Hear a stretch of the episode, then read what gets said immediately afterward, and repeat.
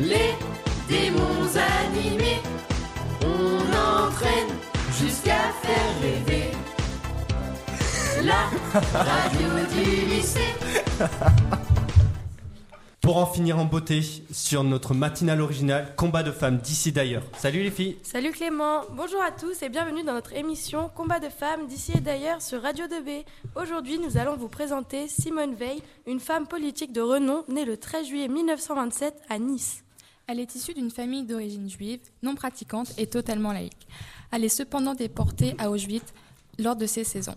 Elle perd alors son père et son frère, euh, pour qui euh, elle ne connaîtra jamais la raison de leur mort, ainsi que sa mère. Seules elle et ses deux sœurs, Denise et Madeleine, survivent. Simone Veil sera libérée par les troupes britanniques le 15 avril 1945. À son retour en France, elle ressent un besoin et une volonté de parler de son expérience, mais elle a l'impression que personne n'est prêt à entendre ce qu'elle a à dire. À son retour, elle apprend qu'elle a été reçue à l'examen du baccalauréat, qu'elle a passé en mars 1944, la veille de son arrestation. Alors, en 1945, elle décide de s'inscrire à la faculté de droit et à l'Institut d'études politiques à Paris. Là-bas, elle rencontrera celui qui en 1946 deviendra son mari, Antoine Veil. Ensemble, ils auront trois enfants, Jean, Claude Nicolas et Pierre-François, qui leur donneront onze petits-enfants. La vie de Simone a été très triste. Après la déportation de sa famille et le deuil de ses parents et de son frère, Simone devra affronter une autre épreuve. Après lui avoir rendu visite, sa sœur Madeleine et son fils Luc mourront dans un tragique accident de voiture. Cela attriste beaucoup Simone, car pour elle, Madeleine était la seule personne avec qui elle pouvait discuter et partager l'expérience de la Shoah. Elle confiera alors C'est comme si j'avais perdu une, une maman deuxième fois. Simone Veil était aussi une femme d'État française. Sa carrière judiciaire impose le respect et l'admiration, bien que titulaire d'une licence de droit et diplômée de l'Institut d'études politiques de Paris. Elle renonce à sa carrière d'avocate, alors elle passe et obtient avec succès le concours de magistrature en 1956. Occupant un poste de haute fonctionnaire dans l'administration pénitentiaire, elle réussira à faire transférer en France des femmes victimes de mauvais traitements et de viols des hommes condamnés à la peine capitale pendant la guerre d'Algérie. En 1969, elle entre au cabinet de René Pleven en tant que ministre de la Justice. En 1970, elle devient la première femme secrétaire générale du Conseil supérieur de la magistrature. Sa carrière professionnelle remarquable suscite alors l'étonnement, surtout dans cette période où seuls 40% des femmes travaillent. Après les élections de Valérie Giscard d'Estaing, elle est nommée ministre de la Santé. C'est alors la deuxième femme à devenir ministre après Germaine Japuis.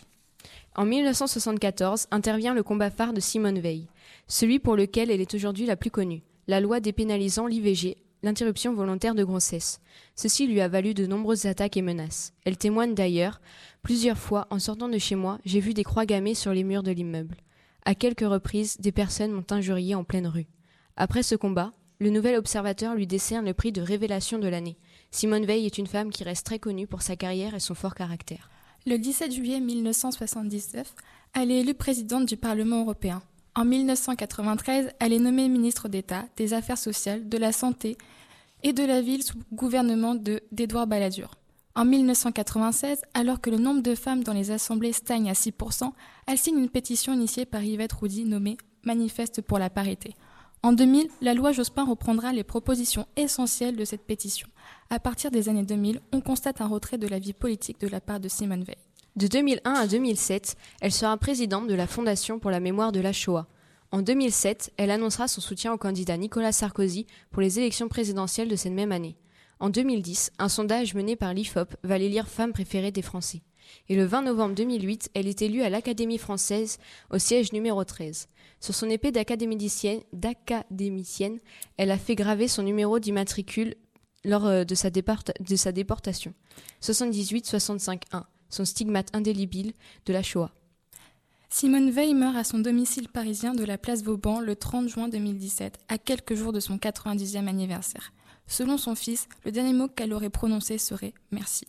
Un hommage national a eu lieu le 5 juillet 2017 aux Invalides, avec les honneurs militaires et la présence de nombreuses personnalités politiques. Le président Macron a annoncé son entrée au Panthéon.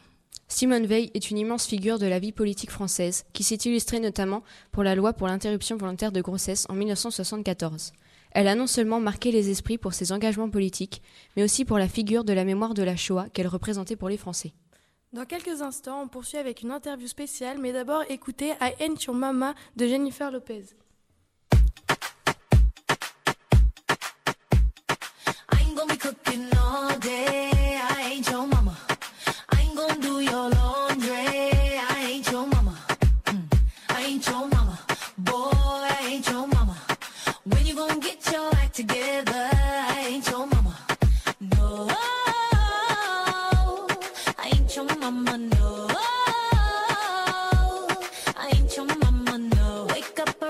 Nous sommes de retour sur Radio 2B. Tout de suite, une interview de Monsieur Toumoulin, le proviseur du lycée Rémi Bello. Monsieur le proviseur, vous avez une photo de Simone Veil accrochée dans votre bureau. Dans quel contexte l'avez-vous rencontrée? Alors, j'ai rencontré Madame Veil, euh, c'était en 2000, euh, 2005, en septembre 2005. Avant d'être euh, proviseur du lycée Rémi Bello, j'ai été proviseur d'un lycée professionnel et avant d'être proviseur d'un lycée professionnel, j'ai été directeur d'un établissement régional d'enseignement adapté à Amilly, dans le département du Loiret, près de Montargis. Et cet établissement, qui avait une quarantaine d'années, accueillait des élèves présentant, comme il est convenu de dire, des troubles des fonctions cognitives, c'est-à-dire que c'était, euh, pour faire simple et pour parler un langage clair, compréhensible de vos auditeurs, euh, des élèves en très grande difficulté scolaire et des élèves qui pouvaient, le cas échéant, euh, avoir aussi des problèmes de comportement. Ça a été mon premier poste et de direction. Et cet établissement ne portait pas de nom et il avait 40 ans d'existence. Ce n'est qu'au bout de deux ou trois ans où j'ai commencé à me dire mais comment nos élèves peuvent-ils se projeter, peuvent se comparer aux autres lorsque euh, l'établissement ne porte pas de nom. Là encore, pour être clair, Amilly, Montargis, euh, on est dans une zone rurale. On était en 2004 lorsque j'ai amorcé cette réflexion. C'était au moment euh, du euh, 60e, 70e anniversaire du débarquement. Et là, dans les médias, on a parlé de Simone Veil. Donc j'ai pris ma plume. J'ai demandé d'abord à mes enseignants et à mes élèves s'ils étaient d'accord pour qu'on on sollicite Simone Veil. J'ai écrit ma plume, j'ai pris ma plume et euh, j'ai écrit une, demande à Simone Veil, euh, demande dans laquelle je, je sollicitais, euh, je, la sollicitais pour qu'elle donne son nom à notre établissement. Et puis un 1er avril, deux mois après l'envoi, 1er avril 2005, elle a dit OK, je viens. Et, et là, on a démarré avec Simone Veil une relation, une, relation continue et régulière pendant environ euh, petite euh, dizaine d'années jusqu'à ce que son mari Antoine ne tombe malade et, et- ne décède.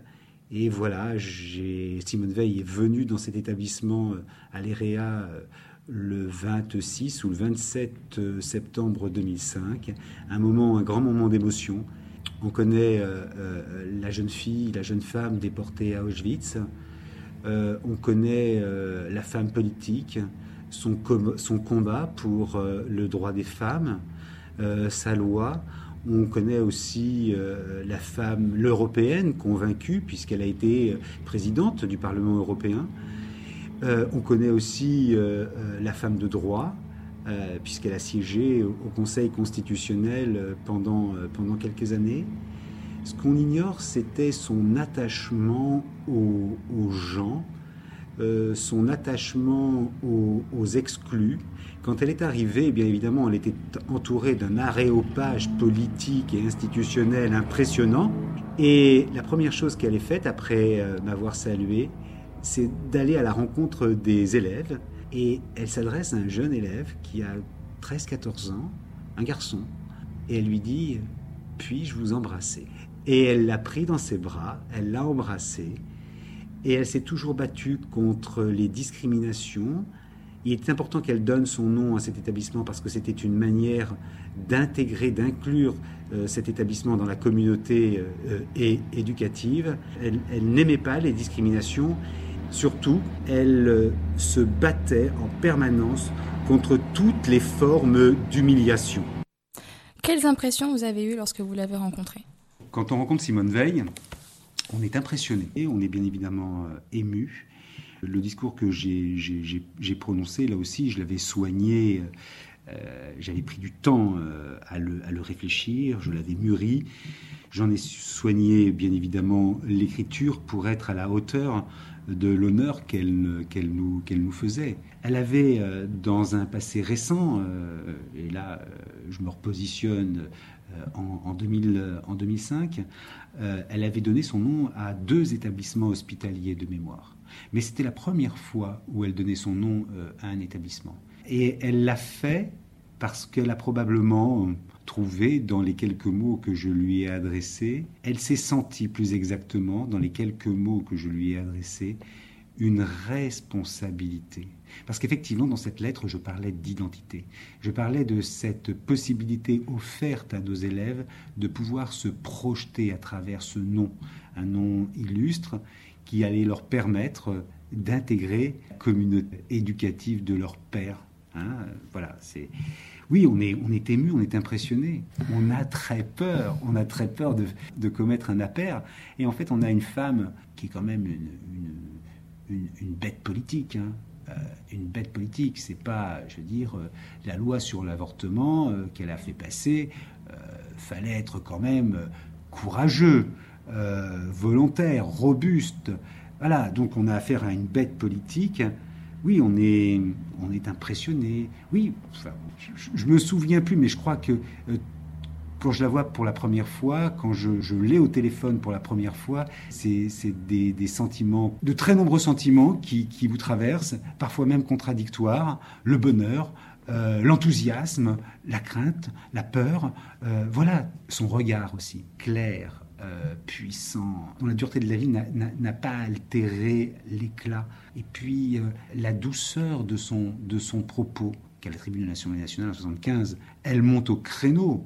Elle est là au moment où elle vient à Amilly pour donner son nom à l'établissement, pour ce baptême républicain. Elle est sereine parce qu'elle est là où il le faut et pour les besoins d'une cause. Nous remercions encore Monsieur le Proviseur de nous avoir accordé son temps pour cette interview. Merci à tous de nous avoir écoutés. On se retrouve demain à la même heure pour une émission sur Elisabeth Cochrane. Merci beaucoup les filles. Merci à tous nos auditeurs et à tout l'entourage de cette géniale aventure. Encore merci aux entreprises et je tiens à préciser qu'on accueille trois nouveaux partenaires. TMD Conseil, Docteur Le Cam et SARL au Lion d'Or de Anvers. Merci à eux. Revenez nombreux demain à 7h30 ou écoutez nos rediffusions aujourd'hui de 9h15 à 11h. Puis retour au direct. Retrouvez-nous sur Facebook et Twitter. N'hésitez pas à interagir et nous faire plaisir. À très bientôt avec la matinale originale. Radio 2B